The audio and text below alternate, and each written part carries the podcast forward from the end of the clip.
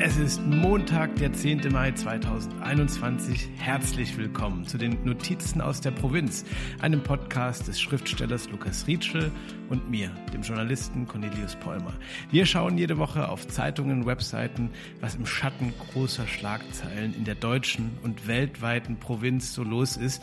Aber Lukas, zunächst müssen wir heute, glaube ich, übers Wetter reden. Endlich Sommer. Ja, ich, ich, wirklich ist es Sommer und geht dir das eigentlich auch so wie mir, dass du diesen Frühling so enorm, also nicht nur herbeigesehnt hast, ja, sondern auch dich so richtig drüber freust. Ich, wirklich, ich gehe an so einem Rhododendron vorbei und ich freue mich über jede fucking Blüte. Es ist, ich, ich, weiß nicht, woran das liegt. Es muss ja irgendwie mit Corona zu tun haben. Geht dir das auch so oder ist dir wie immer alles egal? Ich, ich muss mich, also grundsätzlich ist mir tatsächlich alles egal, aber ich muss mich gerade noch davon erholen, dass ich gerade mit so einer äh, wirklich völlig desillusionierten Formatradiostimme endlich Sommer gesagt äh, habe. Ja, das klang wirklich so ein sehr trauriger Morningshow-Moderator. Ja. Nein, ich, also grundsätzlich geht es mir auch so. Ich glaube aber auch, äh, es ist alles wieder fremd jetzt draußen. Man war irgendwie so ein Jahr gefühlt zu Hause und jetzt sind da Menschen und ich habe auch so beim, beim Joggen so verstörte Waschbären gesehen und Füchse, die irgendwie über die Straße gehen, als müssten sie schnell die zu ihrem Eigenheim wegen der Ausgangssperre. Ja. ja, und irgendwie glaube ich, dass da so auch die Hierarchien sich ein bisschen so im Kiez verschoben haben. Weißt du, wie so, mhm. wie so mhm. bei so mhm. Serien über Clan-Kriminalität. So man war eine Weile nicht in der Stadt und jetzt kommt man wieder und muss sich seinen Platz erst neu erobern. Ja, na klar. Ich bin aber auch bereit, jeden Kampf mit einem Waschbären aufzunehmen. Also das mache ich sowieso immer, wenn ich Müll wegbringe. Aber ja. der soll, der soll ruhig wissen, wer der Herr im Haus so ist. So richtig so mit Quarzhandschuhen boxt ihr dann wahrscheinlich. so in, interessante Freizeitbeschäftigung in Görlitz. Lukas, worüber sprechen wir diese Woche? Wir haben uns heute ein Thema rausgesucht. Das muss man ehrlicherweise sagen. Wir haben das schon mal besprochen, aber da war das noch nicht öffentlich. Also wir hatten ja so eine kleine Testphase, Beta-Phase und jetzt, weil das so gut ankam bei den drei Leuten, die es damals gehört haben, und weil uns zwei auch wir so, waren.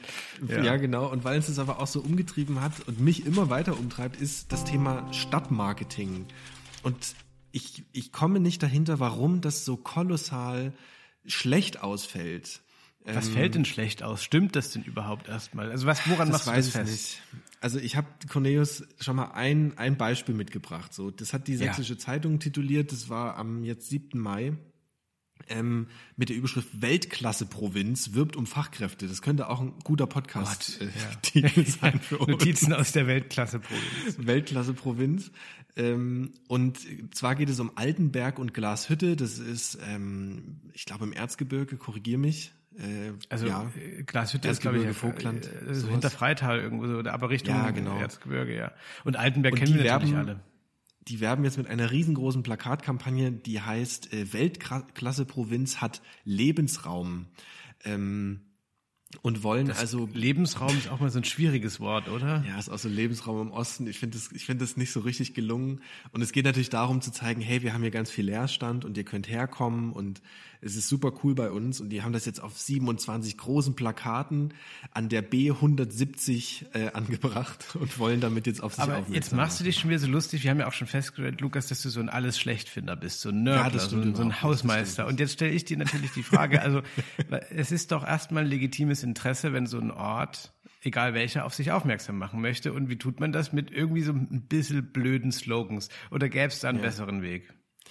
Naja, also ich glaube ja eigentlich immer daran, dass du über den Inhalt überzeugst und dass das auch das schlechtest designte Produkt, wenn das eine hohe Qualität hat, dass sich das trotzdem rumspricht, das wird dann zu so einem kleinen Geheimtipp oder sowas ähm, und und dann dann passiert das von ganz allein. Und ich glaube, wenn diese Städte das hinbekommen würden, inhaltlich zu überzeugen durch eine gute Zuwanderungspolitik, durch was weiß ich, ne, ich bin ja kein Politiker, aber ich finde dieser Griff zu einer Marketingfirma, zu einer Marketingkampagne, das ist immer so der, der leichteste und diese leichten Entscheidungen, diese leichten Wege, ich, das ist glaube ich, eher, was mich daran aber stört. Nun, nun schließt doch das eine das andere nicht aus und ich muss, also ich teile deine Wünsche, aber ich ja, muss auch sagen, für mich, für mich ist das immer eher, also so ein bisschen so ein unschuldiges Amüsement, wenn ich das so sehe. Also ich habe mir natürlich auch mal ein paar, paar Sachen rausgeschaut und ähm, wenn zum Beispiel die Stadt Krimitschau mit dem Slogan wirbt, aus Tradition innovativ, was ja auch schon wieder so ein bisschen so eine Nullbehauptung Ja, erstmal das ist. kann auch Das jede andere ich- Stadt verwenden. Ja, aber, aber ich, also mich, mich erheitert das immer so ein bisschen. Schön finde ich auch bei Hoyerswerda, die werben mit Wir lieben Ideen, wo ich auch immer kurz frage, ja, ja wel- welche denn so, ne? Also die Ja, Atombombe allem- war auch eine Idee. Und der Punkt ist, wir lieben Ideen, aber wir setzen sie nicht um, dann ist das auch nicht so geil. Also wenn ich sagen würde, wir, wir setzen ihre Ideen um oder unsere Ideen, auch wenn die schlecht sind, aber ich will ja zumindest das Gefühl haben, da wird, da passiert irgendwas. Und zwar nicht nur in so einer Agentur. Ja. Das ist, glaube ich, was, was mich da erstmal so. Du, ich bin voll bei dir. Aber ne? nochmal, also, nochmal, das, das muss ich nicht ausschließen, finde ich. Das kann ja beides passieren. Ähm, und lass uns doch, Lukas, also Nee, Cornelis, finde, also darf ich bevor mal wir, fragen. Also bevor wir hier in die ein Tiefe gutes gehen, Produkt Werbung? Das würde ich jetzt gerne mal wissen wollen. Also das ist seit Henry Ford, finde ich, beantwortet die Frage. Aber bevor wir jetzt hier in die Tiefe gehen und über das gute Produkt sprechen und was das im Falle einer Stadt sein kann, möchte ich, damit wir hier auch ein bisschen eine gemeinsame Grundlage haben, auf der wir sprechen, schon mal noch ein paar Beispiele heranführen. Bitte. Ich habe mir äh, überlegt, also was ich mal besonders toll finde, ist, äh, wenn so Dinge wiederkehren, wenn Städte sich als Tor zu irgendwas bezeichnen. ja, also Depoldeswalde ist das Tor zum Erzgebirge, Bischofswerda, glaube ich, das Tor zur Oberlausitz.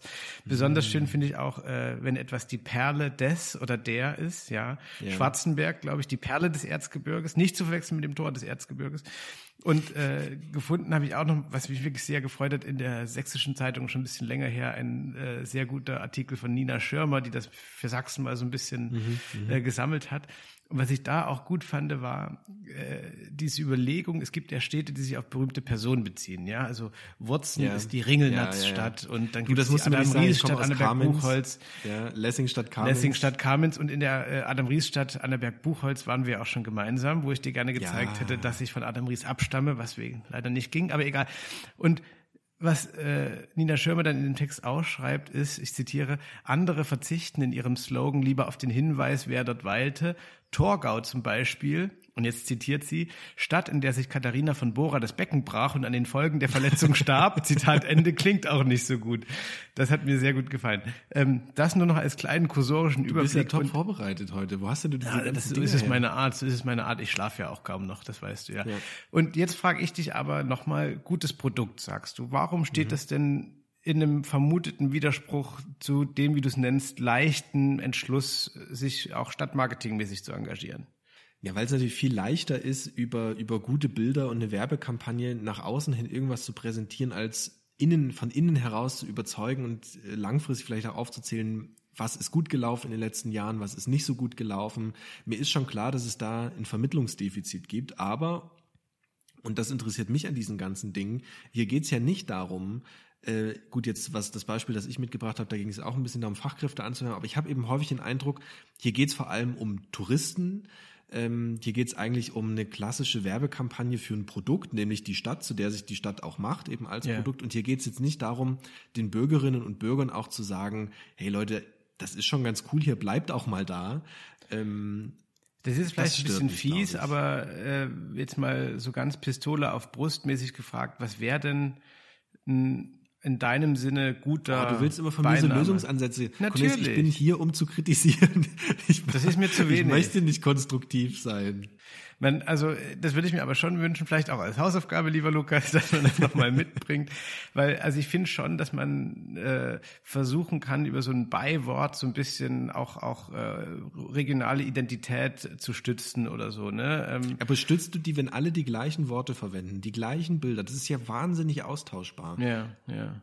Ich, ich würde gerne Ja, dahin kommen, die Frage zu stellen, warum kommt man als Stadt auf die Idee, das tun zu müssen? Also ist das ein Wettbewerb auch untereinander? Wahrscheinlich. Geht es wirklich nur um Touristen? Was, was ist das Ziel? Also sagt irgendjemand, weil er ein Plakat sieht und da werden Fachkräfte gesucht, glaubt er, also kommt man dann dahin?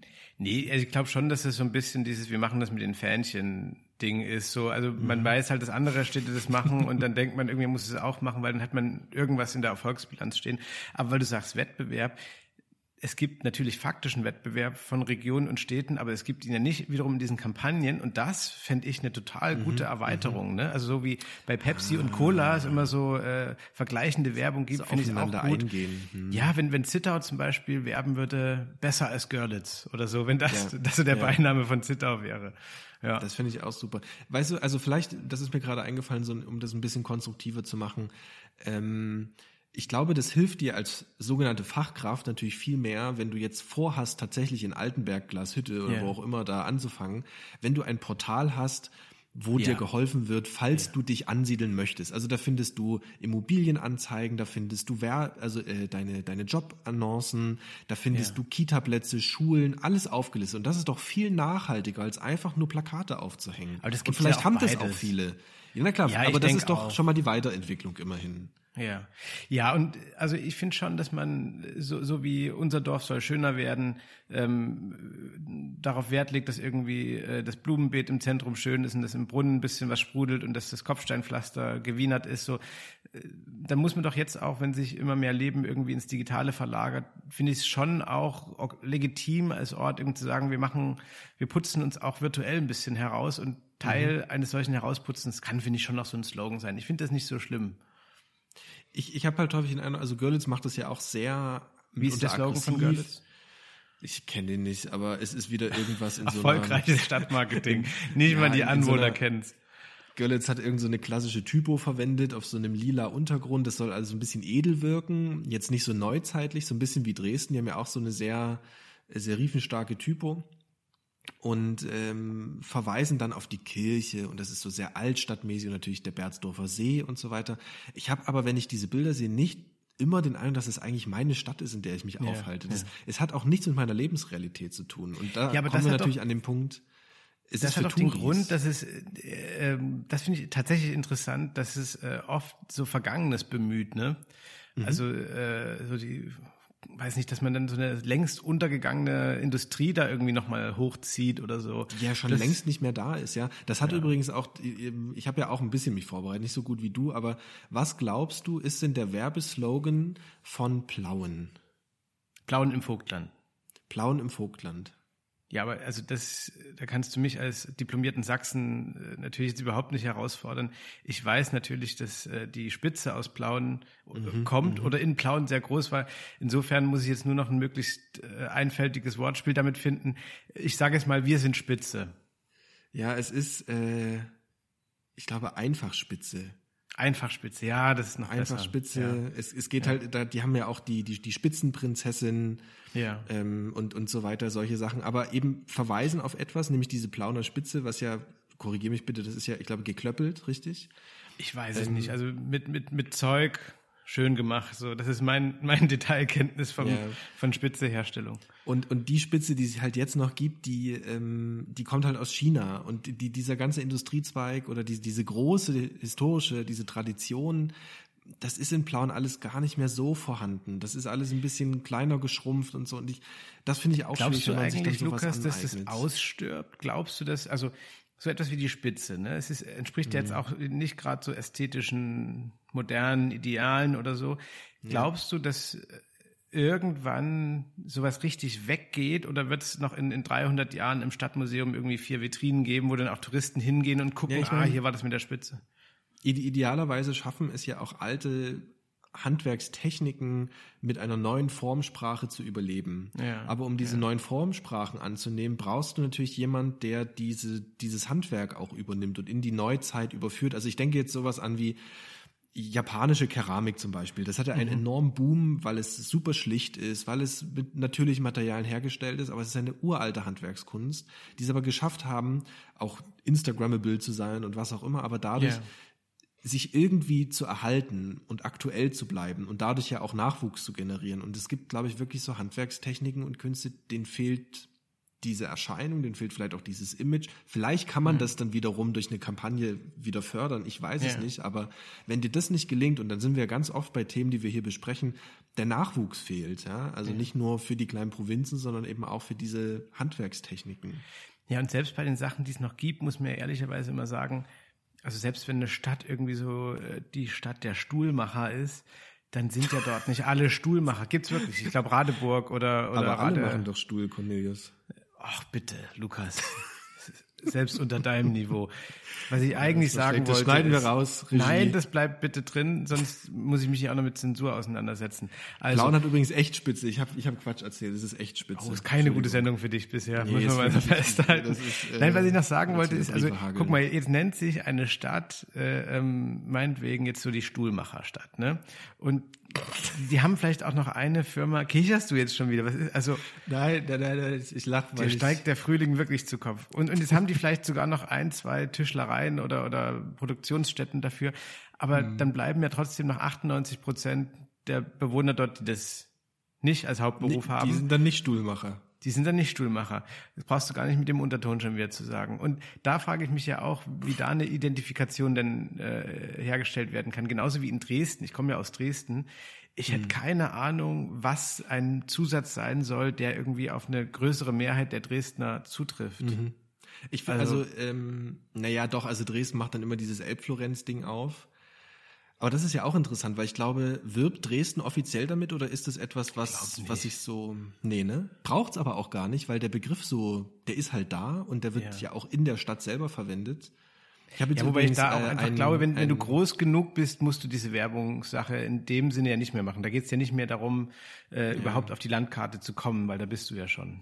Also der absurdeste Ort, der, der mir da begegnet ist, ich habe in, in Demitz-Tumitz, ist auch so eine zusammengelegte Gemeinde, habe ich ja meine Fachoberschule besucht. Ja. Und äh, da, die schmücken sich mit dem Untertitel Das Granitdorf, weil dort einfach wow. ein großer, weil dort einfach ein großer ähm, äh, ja, Steinbruch ist und da ist auch noch ja. eine alte Steinmetzschule und so weiter, also eine große Steinmetz-Tradition. Das aber die Granitdorf, halt das, das, das Granitdorf. Bisschen, das könnte auch in so einem Superheldenkosmos irgendwie äh, irgendwo Schon in der bisschen, Ecke von der Karte mein, liegen da, da haben die Leute verstanden, okay, es geht um etwas Eigenständiges, nämlich ja. Granit, was aber, ich meine, das wird überall abgebaut, so.